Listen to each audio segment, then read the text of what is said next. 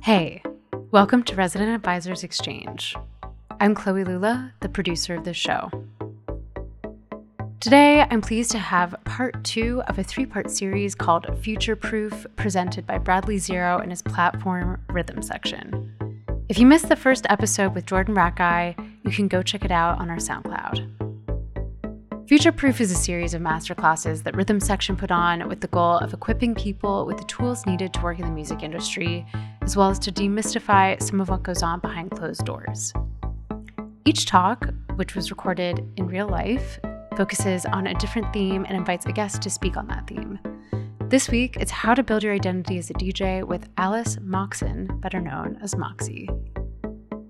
Bradley Zero, who co hosts this episode alongside Rhythm Section's Henry Scott, opens their conversation by saying that Moxie is, quote unquote, one of the most organized and graceful DJs on the circuit. In this conversation, she walks through her career, describing how she started out as a radio DJ on Kiss FM and NTS before playing parties and touring full time. Now she has a label and party series that she curates called On Loop, which has invited artists like Matthew Herbert, Josey Rebelle, Leon Vynehall, K Hand, and Joy Orbison, and venues across Europe and the UK. Moxie talks about how she got into all of this by going to raves in Shoreditch while she was in university and learning to DJ in after school workshops. Moxie's been doing this for a long time, but she shares that it's been important for her not to rush things along the way. So, say if you're like gearing towards doing an essential mix or something like that, or a mix for a resident advisor, like often some of those things are about profile. And again, those things, I think it's good not to just like rush into them.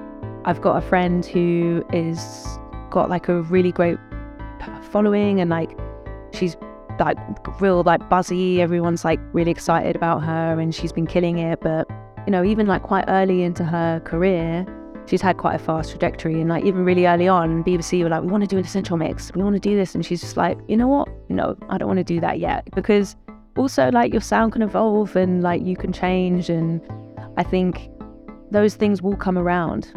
If, if that's how you're thinking about it as this like a real like career, like I want to be, I'm going to be a DJ. Um, I love music. That's the main thing I'd always say. Like, be obsessed with music. Like, love it. She also imparts words of wisdom about how to cultivate a healthy relationship with a booking agent, how to maneuver stylistically within a scene without confusing promoters, how to prep for gigs, dig for music, and ultimately to always work with people who have a strategy and who have your back. I've been working in the music industry in various capacities for a long time, and I still learned so much from this talk, so I'm positive you will too. Without further ado, I'll let Bradley Zero take it away. Thanks so much for tuning in. Hello, everyone. So, for anyone who's listening back, we are broadcasting live from Defected Basement. So, big thank you to Defected for hooking this up and allowing us to use the space. Um, and all of the uh, the the future proof candidates are here from across the country. So, welcome and nice to nice to meet you all. Um, what is future proof? So, future proof it's a it's a scheme that evolved out of our lockdown era Patreon scheme, which is essentially existed to equip the next generation with a like a wide variety of skills um, from across the music industry, from from DJing, but also covering different creative and business aspects of of the industry, largely to a demystify a lot of what goes on behind the scenes and um, and also to to try level the playing field because it's quite it can be quite a a closed industry, and if you're not involved in it, it, it can actually be quite confusing to really know how how the machine works. So we wanted to to try and just just kind of shine a light on what goes on and share our knowledge. Uh, and what we did in the first the first iteration of the scheme in lockdown was to offer this to a small group of people through Patreon. Um, and what we're in now is phase two, which is essentially to be able to offer that for free and to be able to offer it to a wider audience and um, get people involved in real life. So this is the first day of that, and it's been made possible with um, Arts Council and PRS funding. So again, shouts to those people for helping make that happen. Um, and also big thank you to Henry and EJ, who's just behind there, who uh, have been coordinating the, the program. And it wouldn't have happened without them. So the first session, the theme is building your identity as a DJ. And we invited Alice, aka Moxie, who's um, ooh, a longtime friend of mine, and one of the, the most organized and graceful DJs, I'd say, on the circuit, who um, has just really got her shit together and uh, and he's really really good at what she does. We've played together a few times. We've got another another big party coming up soon, and um, we've shared a similar journey. Some some different. Yeah, we have. Yeah, for sure. But also a lot of similarities, and um, I'm sure we've got a lot to talk about. Yeah, we have. Thank you for inviting me for the first one, and um, and hi everyone, welcome along. Hello. Yeah, so that's the introduction, and then I'm going to hand over to Henry to uh, to start off. So yeah, thank you all for coming, and uh, let's get going. Thank you, Bradley. Eloquently said. Um, yeah, as Bradley said, this first masterclass is uh, titled "Developing Your Identity as a DJ," uh, but also as a creative and an artist um, more broadly. Um, even though we're talking about DJing, uh, a lot of these ideas and conversations can be applied to a broader par- practice. So, naturally, I think it's fair to start um, talking around your background, where you began these first key moments in your career, and then perhaps explain how these uh, became a touching stone for future Moxie and uh, you know what how your identity was sort of built from the beginning Okay. Um so I started DJing well, yeah, I was I was introduced to DJing when I was 14 when I was in school. I went to an amazing school in London called Camden School for Girls. And there was a after school DJ workshop run by a company called Bigger Fish. And I believe they still exist today. They were just so amazing. It was just such a rare opportunity for me.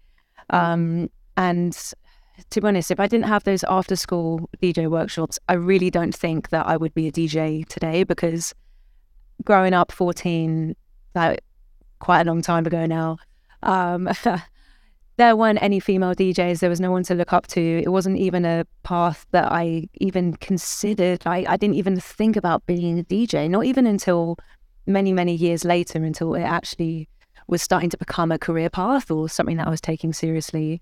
Um, so that is where it started. It was all based around UK garage. Um, so that really is is the kind of foundation of the music that I love. It's you know it's like groovy, soulful, vocal, and I'm a London girl, so it's it's very you know it's UK. Um, and so for a long time I was in school and I just got the bug and I just really loved collecting records. And I again wasn't even thinking of being a DJ. I was also heavily into hip hop at the time. So I was just just going to record shops, having that whole interaction. This is sort of pre-internet as well, and and it, yeah, it was just um, it was just like a hobby. It was just something that I did at home after school. I was really secretive about it because I'd get really nervous DJing in front of anyone. You know, I go to like house parties and there'd be all the boys like mixing, and I was just like, oh god, there's no way that I could step up because it was all vinyl as well. So I was like, I don't want to clang a mix. Um, and then I remembered, yeah, just like practicing and getting better and better. And, and I was like, wow, I'm like really like getting good at this and like really kind of understanding it. But actually, when I think about my setup back in the day, it was so terrible. I had my turntables in front of me, like here, and then I would have my computer desk over here with two computer speakers and I was trying to mix on on belt drive turntables with the speakers over there. I don't know how I managed to do it, but uh, yeah, I mean, I suppose you know, it was pretty good training. Had to like do everything in the headphones pretty much. Um, so that's kind of like that's that that was my life for like a really really long time until my early twenties. I went to university. Dubstep started becoming like a real thing, and um, it was really exciting. It was this new genre of music in London, and that was the scene that I essentially came up with. Loads of parties, loads of raves all all around here uh, in in Shoreditch very very different um, back then shoreditch looked like completely different there was just these amazing warehouses that uh, Rinse would put on, like Rinse FM. Their parties were called Forward. You had plastic people around the corner We also used to work in that club for a bit as well. So I was really like just in in this environment um, around loads of people that were in music. I also worked with Benji B for a really long time. Um, I worked with him on his Club Night Deviation, was helping him with his radio show, and that was a massive influence for me as well. So I had all the dubstep stuff going on, had like the Benji world going on, was like a massive fan of Mary Anne Hobbs. And then, yeah, I just started playing more and more raves. And you mentioned like moments where, you know, your career, you look back and you think, wow, that was a moment. And I suppose um, when things felt really special was playing this really iconic rave called DMZ. And I was the first ever woman to play there um, twice for 10 years until Mary Anne Hobbs played the 10 year anniversary. So that's where people started to know me from when I started to play out. Around this time, NTS was going as well. And so that really, NTS is definitely like a key part of my identity. Um, and just, it's, yeah, it's, to be honest, it's been quite like a long road getting to this point because I don't make music. I'm not a producer. People know me for being a DJ. Um, and so I've really like gained a lot of followers from from radio and from having a label. And so over the years, there definitely have been more like key key moments. But when I think back to kind of coming up, that definitely playing that rave and being in an environment around all those sorts of people is part of the, my kind of foundation, really. Totally, that's amazing. Um, particularly being the first woman to play the DMZ party, big achievement there were just no women. This is the thing. There really just weren't any women around. So I don't even think it was a conscious decision from them not choosing women to play. There just weren't even women. And it's honestly amazing how different it is now. I get so excited seeing all these women come through and these young girls and stuff. Like it's so great. I'm just so happy that's all I've ever wanted. Um, just, you know, even just thinking back like all those years ago, um, which might even be 10. No, my God, I need to figure out when that rave was actually. But yeah, maybe even coming up to 10 years. I think more than 10 years. It's almost 2023, Mux. oh, God, I feel so old. Don't remind us. Um, amazing. And you still have all the dubstep records hiding away? Yeah, I absolutely would never sell any of them. In lockdown, uh, you know, obviously we all had like some time on our hands, and I thought, right, I am going to go through all my records, and that was my thing. As Bradley mentioned, I wanted to, like, I wanted to organize everything. I wanted to tidy everything up, clear it all out, and I went through all of my records. But if there's one section that I would never sell, it's my dubstep section, especially all the DMZ records, because really it's, it's the sentimental value that they hold for me and all the memories of, of being in those parties as well. Um, but you know, this is the thing is that I was part of that that scene and this is how quickly the the industry can change. And and I suppose a good thing is that because even though I was part of the dubstep scene, I also was able to kind of maneuver because I didn't strictly play dubstep. I was also playing a lot of stuff similar to Hessle Audio and and kind of verging into techno, but still kind of bassy in UK and around 140. But when that scene died, um, you know, kind of just fizzled out as music naturally does. I mean, we're having a cycle now where it's all coming back, you know, every 10 years, that's what people say. I was able to, you know, naturally, I was also evolving as a person and a DJ to kind of like move into into new territory. And I was also discovering loads of like really underground house music and techno. So in a way, it's, I don't know, not being a producer has kind of also been a benefit because I've been able to just kind of be a part of like so many other sort of sounds and maneuver into a, into a new scene, I suppose. Do you think that's really important for today's generation of artists to stay versatile, or is it possible to? I mean, it's yeah, it. I don't know. I think it's. uh I think honestly, you've just got to do what feels right and what feels natural for you. Um, sometimes the fact that I played different styles kind of was a hindrance because people didn't know where to place me. And that was kind of frustrating. Also, coming out of the bass scene for a really long time, people just thought I was this UK bass girl, and people in Europe didn't, they were just, they didn't get it. And so I really, really had to put the work in. I had to be really strict about the lineups that I did. And I think anyone that's that's going to go into a new scene, I mean, look at Skream, you know, being from dubstep, and now he's like tech house and that kind of world. And that even for him, you know, you have to say no a lot of the time. You have to say no to loads of shows, really just stand your ground and be like, no, this is what I want to do. This is where I want to go. And um, I had that for a long time, but I didn't. I didn't do full time DJing for ages, though. You know, and I think that's another thing. If you want to, if you want to do this, wait until that last possible moment. You never want to rely on gigs for the sake of money. You only want to do them if you're like you're really like, yeah, I want to do that show. That feels right. Because once you start taking shows for money, then you know, then uh, you just start losing control over over your path. Really, I think it really needs to come down to what you want to do and like where you want to be. And actually, sometimes like just taking a longer time to get there can actually be a better thing.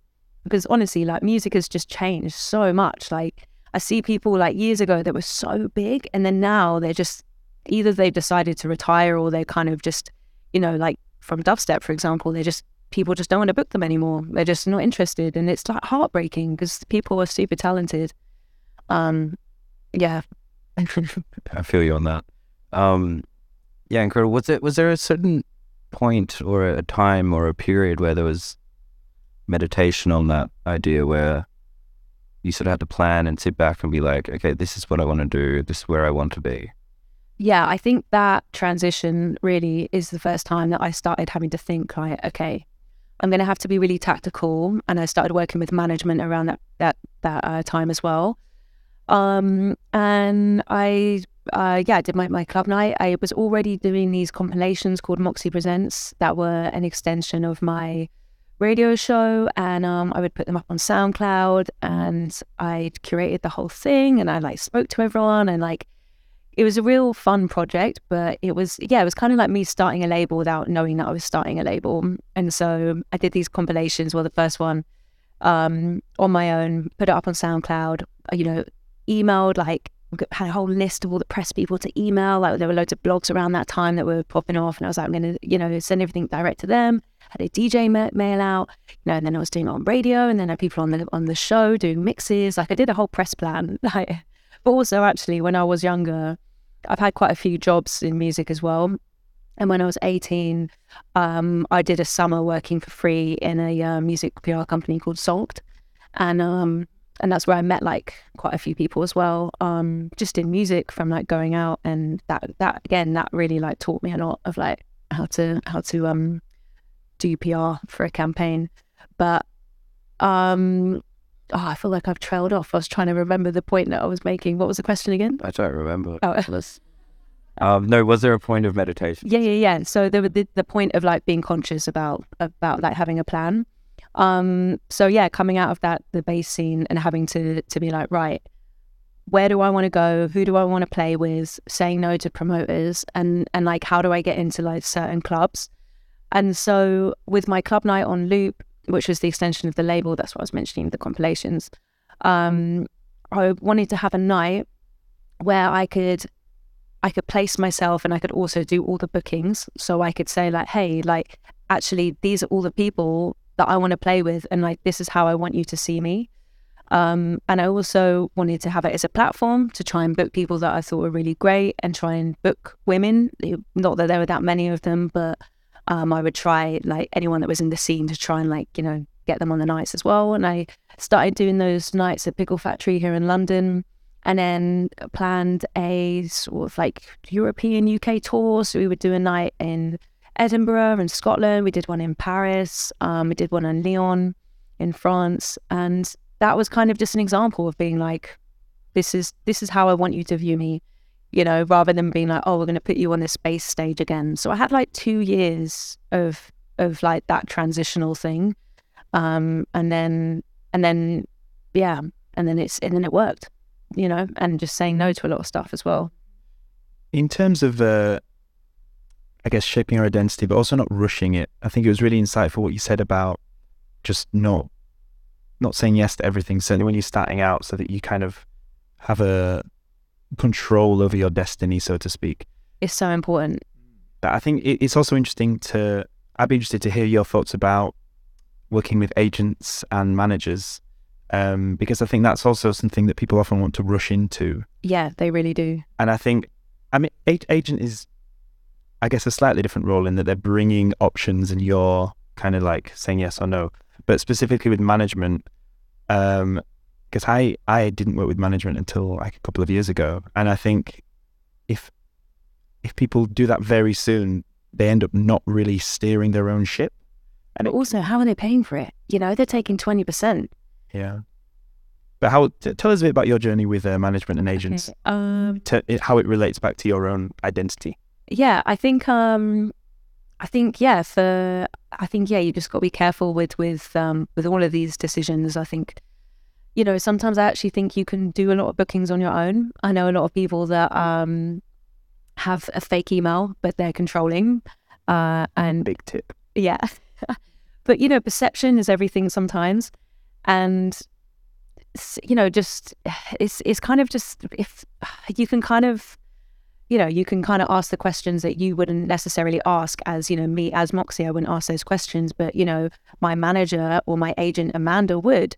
And so, you know, you can phrase stuff and you can be a bit more direct. You know, I think it's important not to be rude, be polite if you're going to do that. Um, but also, I think if also a tip, if you ever are going to do that, always wait to see what they come with. If if they say we want to book you, be like, what's the budget?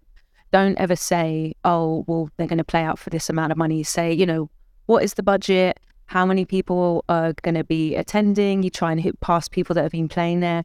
Try and like gauge gauge the kind of the vibe of the night. But I think um I think it's it really is about you know when you if you get to that point and you are wanting to have an agent, it's speaking to different people, um, see how they view you, see how they would, you know, they would position you over the next two years.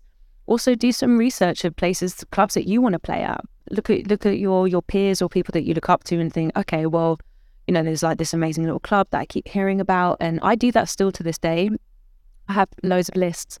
And so I always have like a list of like all the festivals that I want to play, all the clubs that I want to play. I speak to the drivers that pick me up and I'm like, so what are the things that you're going to? And they're like, oh, I went to this like amazing festival here and I took someone to here. And I'm like, okay, cool. And then I add that to the list and I make a note with my agent because I, you know, otherwise sometimes you can just be in a bit of like a echo chamber of doing the same kind of things. And it's important to like tap into other stuff that's going on.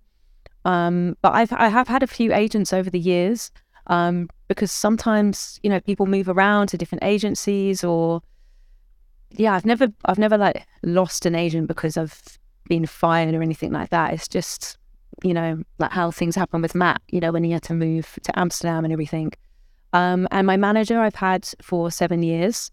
Um, Chris, he's been really great. Um, looks after a bunch of people. We're actually on the same management firm, aren't we? I remember when you came to talk to me about wanting to have a manager, and we after NTS or something, we Dorset, weren't we? Um, but again, I think you just want to, you need to have that connection with someone. You need to make sure that they get what you do, and that they're not all about the money, and it's about like the bigger picture.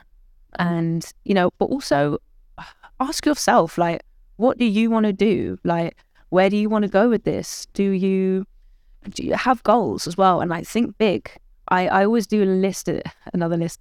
I always do a list at the end of the year as well of all the things that I'm really proud of, um, because it can be hard to forget stuff. Um, and then you look, I look back on it and I'm like, oh yeah, I did that. That's actually, I forgot I did that. That was a real, that was a milestone. And then as, as well as having a list of things I'm proud of, I'm always got a, a list of things that I really want to strive for. And then when you get there, sometimes you think, well, I didn't do that, but actually I ended up doing this thing, which was kind of cooler. And I just think it's yeah, just just think like you know where do you where do you want to go? But yeah, your team definitely those are the people that reflect you, and and it's good to have people that are um that are, I think music people as well, you know, and and that but also have strategy and they've got your back and they're respected within the, the industry as well.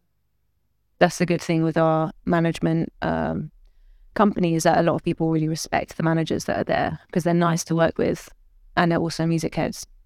It's all very important, isn't it? Um, really interested to hear more about the self driven um, side of things, maybe pre management or during management stuff that comes from you and controlling. Like you said, you've got this list of the list of lists of um, different opportunities. festivals and clubs you want to do.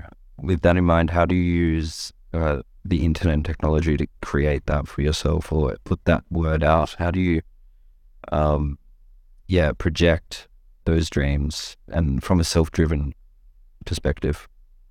Um, I don't know. I suppose it's all part of the bigger picture. I think, um, yeah, I don't know. I think, um, I don't know. Uh, yeah, I suppose it's it's hard. You can't really like necessarily always like put stuff like out there. But I think, um, okay, so say if you're like gearing towards doing an essential mix or something like that, or a mix for a resident advisor, like often some of those things are about profile. And again, those things, I think it's good not to just like rush into them. I've got a friend who is got like a really great following and like she's like real like buzzy. Everyone's like really excited about her and she's been killing it. But, you know, even like quite early into her career, she's had quite a fast trajectory. And like even really early on, BBC were like, we want to do an essential mix. We want to do this. And she's just like, you know what? No, I don't want to do that yet. Because also like your sound can evolve and like you can change. And I think those things will come around. If, if that's how you're thinking about it as this like a real like career, like I want to be, I'm going to be a DJ. Um, I love music. That's the main thing I'd always say. Like, be obsessed with music. Like, love it. You know, when I find a track and I'm looking for it for a club show or for radio, I'm all or for to sign to the label. I always think that's a really important thing. Like, does this track move you? Are you like really obsessed with it and you cannot wait to play it out? And I think, yeah, I think that's always like a good thing to stand by. Great. Do you do um, I know Bradley's really good at this. Um, I know you are as well, so I'm just going to ask anyway. Um, how much work do you put into your social media? Um, okay, so I've I figured out. I know the times that I like to post. I like to post early in the morning. I like to post in the evening because when posts, you, you okay. So for example, I'm from the UK, so I've got like a big UK following. Um, if I put something on in the morning, a lot of people are going to be looking at that and so, therefore, the more people that interact with it, then the more people will see it in your feed. And so that's what I've kind of figured out. Or sometimes the evening people are scrolling through, same kind of thing. Um, and you know, I used to get kind of stressed out with having to do like a post when I when I sit there and be like, oh, what am I going to say? I don't know what to say. Like, oh God, oh wait, this or that. And so what I do, if I know I've got something important to announce, I will write it the night before, and I'll and I'll do it on my on my notes on my phone or my laptop or whatever, and I write I write the whole the whole thing mm. out, including like if I'm like atting you or something, I'll like get all the apps and, and everything, and then look how it is, and be like, okay. And then the next morning when I go to do the post, I put it on there, and if I think actually this doesn't quite feel right, let me switch up a bit, then I'll switch it up. But at least I've got like the main body of what I want to say, so I'm not like spending wasting half an hour because I think when you which is even so stupid when you think about it. Like, imagine that, like wasting, you know, up to like 20 minutes or something on an Instagram post. But it, it's honestly, it can happen if it's something important. You want to get, you want to get it right. People get paid big money to do this. Yeah, and say if you've got a sponsored post or something, you know, like with a brand, just even if it's a few lines, like just make, just do it the night before because then at least when you look at it, you've got a bit of time to think about it. Um, that's what I do. It's been working for me and it's less stressful. And especially if I've got a bunch of things that I have to post. Um, but I don't know, I go in and out of, you know, love and hate relationship with Instagram. Sometimes I'm just hate it. I want to get off it. You know, you feel a bit low or like you, are not doing enough. And then you see everyone that's like, I'm doing everything. And you're like, oh God. And yeah, and you're like, oh God, I didn't even play out this weekend. Should I be playing out? like, you're like, no, Alice, it's your weekend off. So yeah, I try to like I try not to be on it too much, but then sometimes it just gets sucked in. Uh, but that's again why I try and like plan what I want to do so I can try and be in and out. Are you planning content in a way that you're thinking about the algorithm, or is it just straight up? This is what I need. Um, yeah, because of the the time I post. Yeah, not the actual content itself. Um, are you posting faces more often because yeah? I mean, sometimes yeah, sometimes, you know, picture review is going to probably get more traction. But then also, I think you just got to like not take it personally if you put a flyer up and then it doesn't get as many likes because certain things are just not going to get as many likes. But you know what? Whatever. Like, just if you need to put it up, then then just put it up and don't overthink it. Like, of course, something with your face on it where you look nice. People are going to interact with it more because that's what they want to see. But I don't.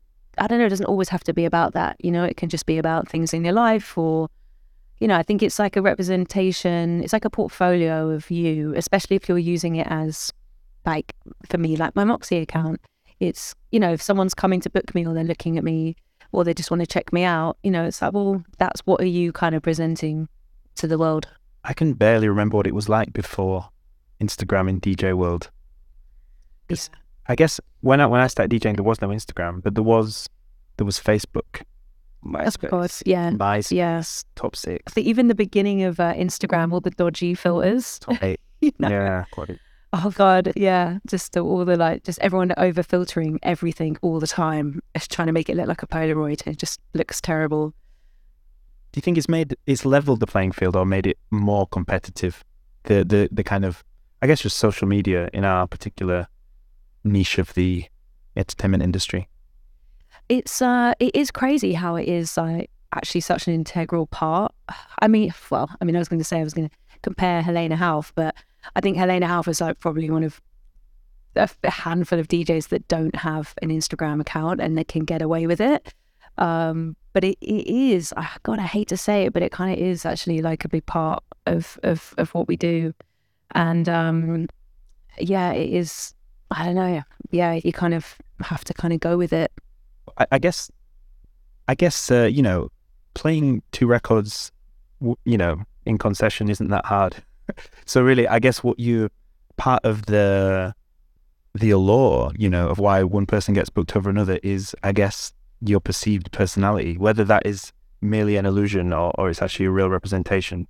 So it's uh, it's a funny one, isn't it? it I totally get how it's uh, can be a really toxic place and an unhealthy uh, addiction, but it's you, you're you're opening the world. You know, you're opening the door for people to kind of, you know, I guess, see a bit about who you are. Yeah, and I I think um some people can be really savvy and tactical with it, and um you know they can put like loads of like pictures up of themselves, and you know maybe not wearing many clothes and that kind of stuff. But then you got to think if that's how you want to present yourself, then you're only going to attract a certain following, and it's like is that the following that you want? If that is the following you want, then cool.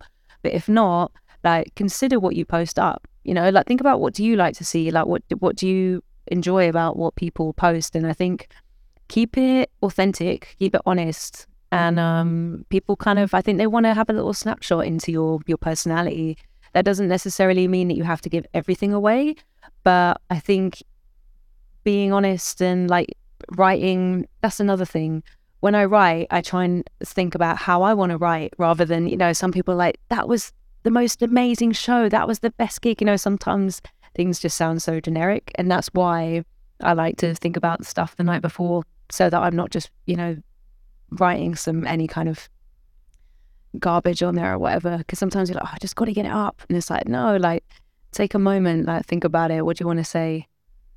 Wonderful.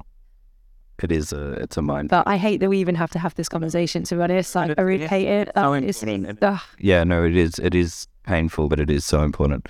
Let's pivot then. Um, just on a, um, a more like technical level, uh, in within DJing, over the years you've mixed a whole bunch of different genres. A lot of different genres have different types of mixing associated to them. Um, you know, garage is a lot different to like deep house or like you know more like rolling techno. Um, how have these technical aspects come into your life, and have you been able to use uh, use these techniques in different settings to like really uh, translate an idea you have, or is there is it am I talking garbage? Um, no, I think um, you know, like how I said, uh, growing up when I was younger, I was into garage, and so watching people like EZ, you know, like what a master, like just so incredible technically, and just little things of like, you know, like cutting into tunes and like knowing when to pull something out and then pull something in. Like I definitely that's definitely part of my my identity and and like how I like to mix. That's kind of why I try and steer away from rot- rotary mixes, um, which are more about the blends and for for like house and disco. But then also that is I do quite like using an Allen and Heath mixer because again I do I do quite like blending, you know, and like and just like bringing things in like really gently and just making it really nice and smooth. Um, and yeah, because I suppose I do play different genres, although I do like to see them all under the umbrella of underground, like electronic dance music within the realms of house and techno. Um, I mean, they're so broad, but that's, you know, that's kind of like what I play really. But, you know, a little bit of garage maybe like here and there, but not, not like, not a lot. Depends where it is. Um, but I think, um, yeah, I think the people that I've grown up watching, they've definitely influenced me and, and, and how I like to play. Uh, but I think it's yeah, I think it's it's like a feeling sometimes of, of of tracks, and that comes from experience of like knowing when to bring things in, knowing when to take them out, and that yeah, for me has come from just like years of being in clubs and like reading rooms and knowing like what to do, and also trying stuff out. Like you know, I had a couple mixes on the weekend, and I was like, yo, not going to do that again. I was like, that didn't quite work, but then I did something else, and I was like, that was sick. Okay, remember that one I think it's good to um to take a risk as well. Just you know figure things out on the fly when you're in front of a crowd because sometimes if you're feeding off that energy with people, then you're like, right, fuck it, I'm just gonna do this, I'm gonna do that, and then when it works, it's really really good. And it's I think it's important to like step out of your your comfort zone as well. Totally, and there's only one way to find out, isn't there? Um, how much work do you put in behind the scenes? Uh, with your there's obviously records, but probably more on a digital library. Um, are you organizing? Are you playlisting? Is it uh, are you cue pointing? Wait till you see Alice's yeah box. No, I actually uh, I do need to actually figure out a new way of like how I archive my music, but um yeah i have everything so digitally speaking i have everything that is in itunes and it feeds through into rekordbox and then in rekordbox i um I have uh, like a gig. I have like a gig folder, and so like every single gig, even if there might be some similar playlists to the gig from the week before, I still go through and make a new playlist because I realized actually that sometimes you can think, oh yeah, I know all the tunes, it's fine, but then you go to play the gig and you're like, oh, actually, God, wait, what do I have in here again? But if you physically go through everything and you edit it and filter it for that set, the process of that, you're remembering all the tracks that you're putting aside, and then you might think, oh wait, there's that other track, and there's another one. Um, but generally, like with with my folder, what I've been kind of doing, I will always have a percussive folder that is just like loads of kind of percussive tooly moments um, that you can just that. are Also, a bit of a get out of jail free card because if you're in a bit of a sticky moment, you just think, oh god, actually, I don't know, quite know what to play, but I can um I can just put on this percussive roller and then I can kind of go anywhere from that. Um, so I'll have that. I'll have, you know, big energy moments, um, like kind of groovy tunes, deeper, more like driving tracks. And so what I've realized the key for me, because I used to get kind of anxious before I play out, um, because I think, oh, what is the situation? What's the scenario I'm going into? You know, like, what is it going to be? And I've realized it for me, it, it is really in the prep. Because when you step on stage and you're going to play, you want to you want to really understand like how does your brain work when you're standing there and you're looking at the crowd and you're looking at digital files which sometimes can just be a bit overwhelming because there is so much music and you're like right where where is my brain going to go to right now? And you're looking at the room and you're thinking oh I really i'm going to want a track that's got a bit more of like a vibe. It's a bit groovy. It's around 130 okay let me go to my groovy 130 folder. Okay or just a groovy folder and it will be kind of housey, techie house tracks. And and then if I want something that's a bit more like left field, and I'm like, I kind of want a bit of a weirder moment right now, I want to kind of just take it off for a sec, then I'll, I'll go, oh, well, I've got that folder, and there might only be five tracks in there, but I'm like, yeah, brilliant, that one, that's going to go with that. And also just having a mix at home before, if you have time, like because then you're going to familiarize yourself with like all of those playlists, those tracks, work out some blends if you're traveling on the train, like just get your tunes, like go through them and just think like what things can go together. Especially if I have like a really high stakes big show, then I will figure out a few little blends, maybe of like four tracks, like here and there. And then I know that when I go to play, the whole set is like, it's all kind of feeding off the vibe and everything. But I'll be like, oh, you know what? I got that sick blend. Let me go to that. And then you do it. And it is so satisfying when you're just like, yeah, it's like, because you're able to just be really snappy with the mix because you've got all your tunes lined up, especially if there's like 5,000 people in front of you and you're like, okay, you need to bring it you don't have time to be like, oh, we just, what is the room saying? You know, you're like, no, bring it, you know? Um, and I, and I also, I, uh, I will sometimes plan the first like three tunes. It might, I might get there and it be completely wrong. And I'll be like, no, no, that wasn't right. But if it's right, then you can kind of just settle in, do that first mix. And then you're like, as you, as you're doing it, then you're like, okay, let me, let me see what the room is saying. What can I do? Um, so I think actually it really is in the prep because you don't want to be you don't want to be like um overthinking it too much and worrying about what you're playing and stuff and thinking you want to be really relaxed and like know where all your music is know where you want to go and also be inspired and know where the the new music is and be excited to play some new oh yeah i always have a new folder and i'll always like i want to play like all of the tracks from that folder where do you find new music Okay, so there's a few ways. Um, obviously, Bandcamp is amazing, um, really, really great. Um, just sometimes, like, you know, you might go to a certain track and then you see what they suggest at the bottom. Also, someone uh, told me about this thing, which sometimes I don't really do because it could be, you know, a bit hit and miss, but um, you can click onto other people's collections sometimes. So I do that all the time. Yeah, like sometimes, sometimes, um, yeah, like if there's a track where you're like, this track is wicked. Like, so you just go and you can like, I don't know, sometimes it's just pot luck. Like, like, um, okay, who else has bought this? I'll go on that icon and you look at it and you can see their past collection and you scroll through and sometimes you think, uh, I don't know. And then other times you're like, wow, I found this one track. And like, how would you have got there? You wouldn't have got there. And I don't know, for me, I do radio, we play out. I'm all about sharing the music.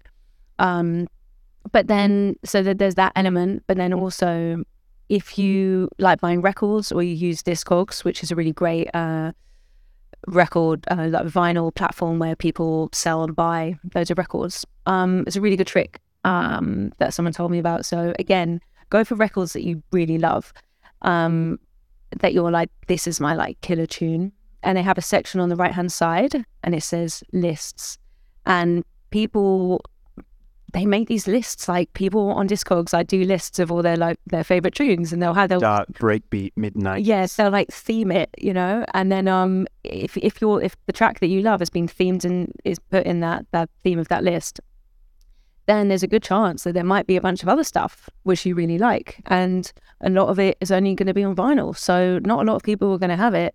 And then also if if they don't then at least you can like if it's on digital then you're like oh okay great. Well let me go and find it. Let's go to the label. Let's go to the back catalog. Let's go and see what else they've done. Oh there's another artist on there that i really like. What else have they done? You know and so sometimes obviously you know like you say you end up having about 50 tabs like all open and you're like we can go here. And it's like a spider diagram. You're like i could go there and then here and then. Oh my god. And like you know, so it can again be quite overwhelming, but it's great when you find those gems that no one has, and and you've spent sometimes hours, but you're like, this was worth it. No one has this record. I love it. I'm gonna buy it. I'm Gonna play it out. I think another nice tip for people who were, you know, starting out DJing and building, uh, I guess, like a a bank of exclusive music that maybe no one else has, which is always a nice thing to do to be able to play something that no one's heard before. Um, uh, perhaps it's really obvious, but if you really, if you follow, um, say, a particular promoter, sorry, producer or a, a new label, just send them a message. Just, I certainly before I started my own label and when I was doing NTS in the early days, um, I just started a lot of relationships with with people running small labels who I really admired, and just asked them to send you a promo ask them to if they've got anything coming up that that they might want you to play on the radio or you're going to play a gig next week or da da da da da. Um, and yeah, being on promo lists is is a is a huge, um, I guess, it's quite a channel for getting music. It, it can it can be kind of overwhelming, you know, when you've been doing this for a while. Um, advance apologies to anyone who's ever sent me a demo. that I just haven't listened to.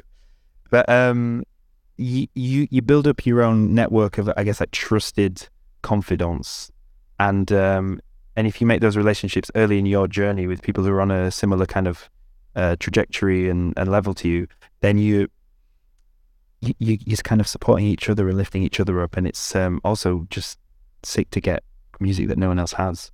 Um, so that's that's maybe worth mentioning. Yeah. Um, but you know what? I was just on that like tip of just like searching for music. I yeah, I just really think that when you consider your identity, it really is just about the music that you play. You know, I think that is the thing that like if you want to stand out against anyone else, like anyone can really learn how to DJ. Once you once you get it down, you're like, okay. But it's really like how you play, like how how the music you choose to play and how you play it. Like that that really is just like I think that is going to form your identity. That is what will make you different from anyone else. Like really just be authentic, be you and play stuff that that you really have a connection to and that you think is is worth supporting. I think at the end of the day, DJs are just curators, really, of the of the room, the club. Yeah, I mean, we definitely are. You know, we don't make music. That's our. This is our identity. Obviously, we have like different different parts of our of our you know of our worlds and our brand. But really, it's like that is our our identity is like what we choose to play, what we play on the radio, like like you say, what we curate for the label and all that kind of stuff. And just having that urge to share it, you know. Um, that was from the first radio show I did in 2009. It was always really about just not just finding it, but being able to like broadcast it, like really, really just shout about it. Um, and it was this incessant urge I had since, well, since I can remember, since I was making tapes on my Fisher Price. Yeah, that's what you, you were just. recorder. That's what was making me think of. Nine. A mix It's like exchanging CDs and mini discs. I was selling CDRs in school for in like I must have been like 11 years old because my dad was one of the first people to get a CD writer, and I was selling like mixtapes for like two pounds. It's I've been, I've been at this a while. Wow.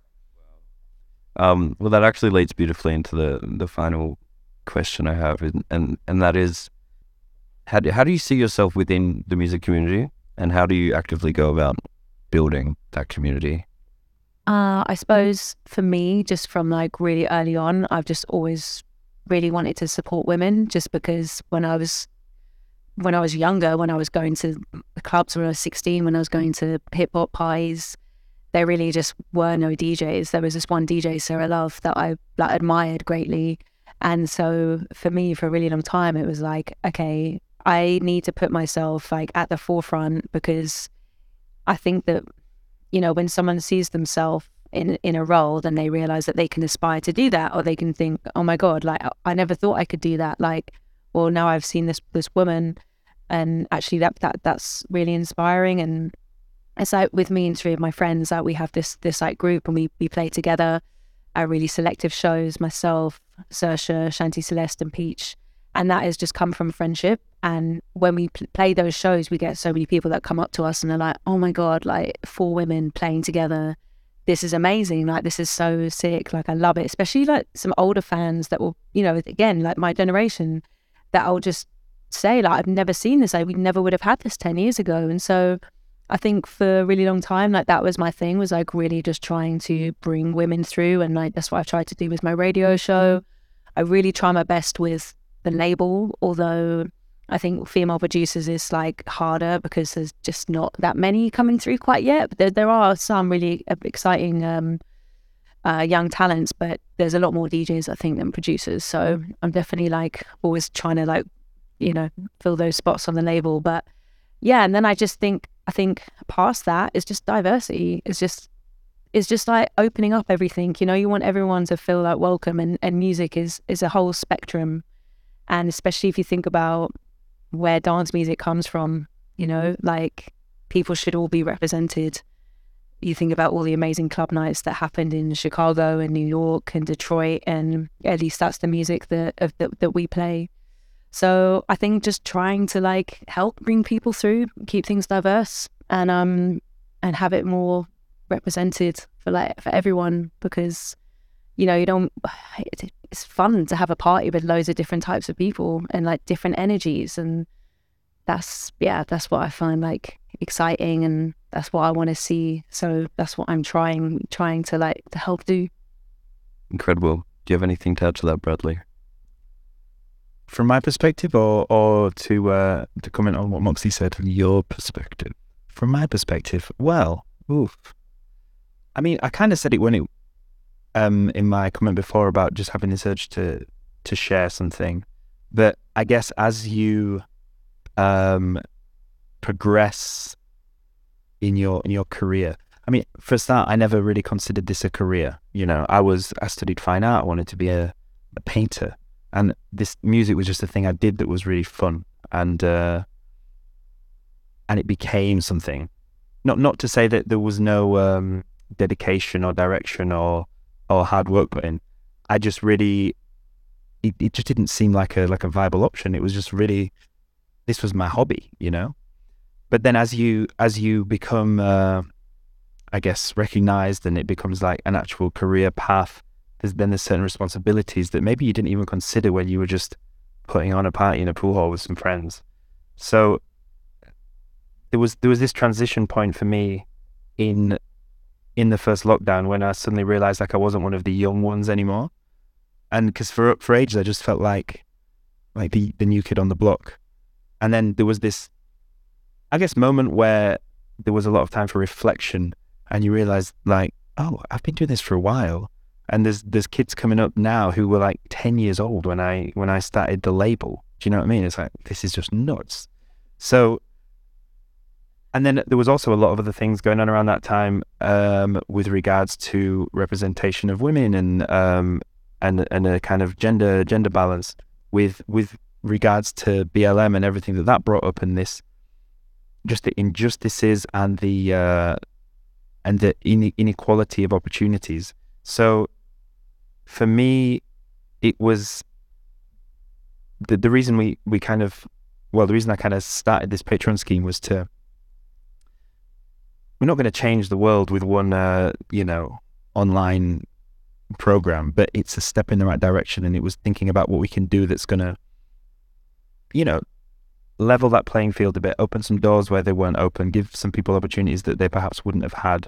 And that was, um, I guess, that was my contribution to the to this this problem because what I realized from starting off in the music industry, obviously from like the a grassroots level, was that it was this amazing, diverse place where I felt um, I didn't feel like I was the only one. You know, I studied fine arts, and and and it was it's not the most diverse um, uh, place, should we say? But then I found music and was like, wow, this is my people. This is my, you know, I really feel at home here. But then as you climb up this ladder, up from the, you know, the DJ at the bottom of the lineup to the person who's doing the residency to the person who's planning the the festivals at, and having these conversations with management and with, um, you know, owners and and uh, and boards of executives, suddenly you're the only one in the room again. And this really diverse, um, beautiful, uh, you know, scene, you realize it's actually not really diverse or representative at all. So I've managed to get to a certain point in this, but my my kind of uh, thought at that point was how can I how can I kind of do something to try and diversify it from the top to the bottom. Um, and this was as, this is what I managed. One step in the right direction. I don't think anyone's going to change the world uh, with one idea, and I, I, I, I, very much doubt this will change the world. But um, yeah, that that's kind of something that I'm that I'm interested to to like level out. But can I just say something also, Bradley? What is really great that you do with Rhythm Section is that you have this really young team of people around you. And, you know, I think it is really important to try and bring the next generation through. So, as much as like trying to make a change in diversity, you also are like, hey, come through. Like, and I, I think that is really integral is to open doors up. If, if just even people like, you know, that of this level that are like can be in the same room And um, uh, yeah, I've always respected that about what you've done with the the label and everything. You know, you've got a got a team, got a business. It's it's I have cool. a really good team, and and sometimes people are like, "How do you do all this?" I'm like, "I don't do it all." Like, there's there's a there's a really good team. Shouts to Emily, shouts to Henry, shouts to the other Emily, Amelia, Marley, Aisha, Rose. Um, we've got a really good team, and and yeah, I guess part of that, it it, it makes it it makes it fun and interesting and and fresh. But like you say, it's also bringing new ideas and new blood and different perspectives.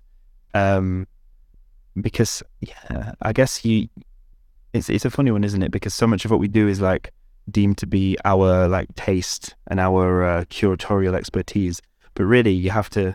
It's not down to any one person. It's it's your network. It's the people you surround yourself with. It's the people that you meet along the way, and it's the the influences that you allow in. And and I guess having good people around you, um, is is really really important. And that's I've been lucky enough to build a really amazing people around me. Um, so yeah, shouts to them all.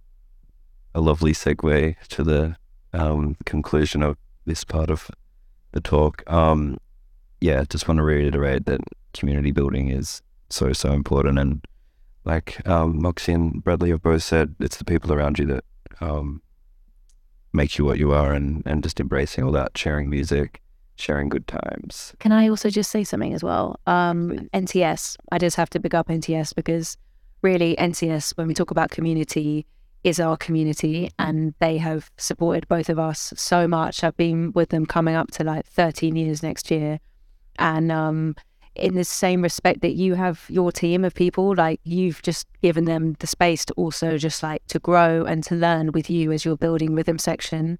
And um, NTS have done that with us. They've just they've just like given us free reign to just like be who we want to be and like put on like really great parties and pretty much all the original people that have worked there from day one still work there.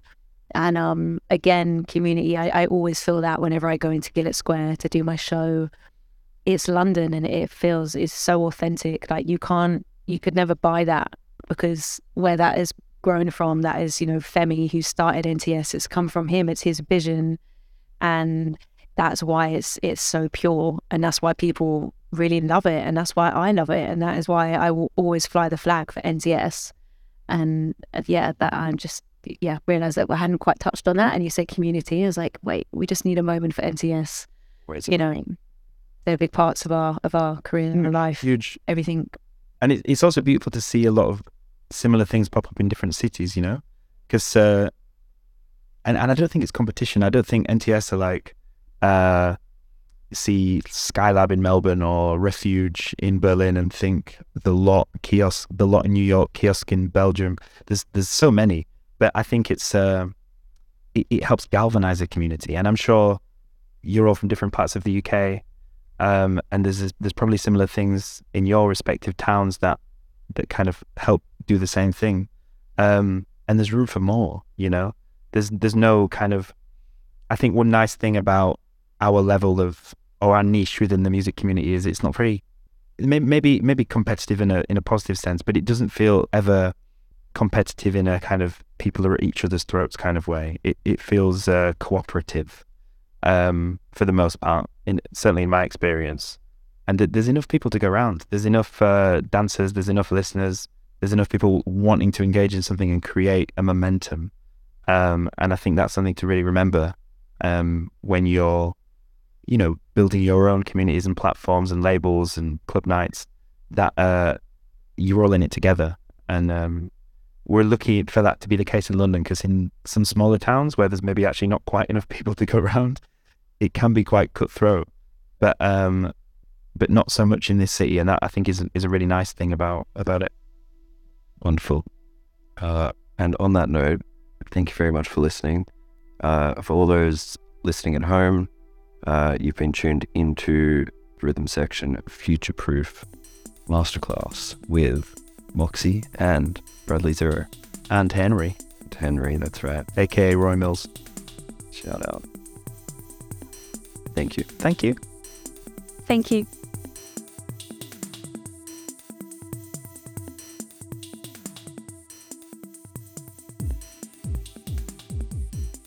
Thank you for listening to this RA Exchange presented by Future Proof and Rhythm Section.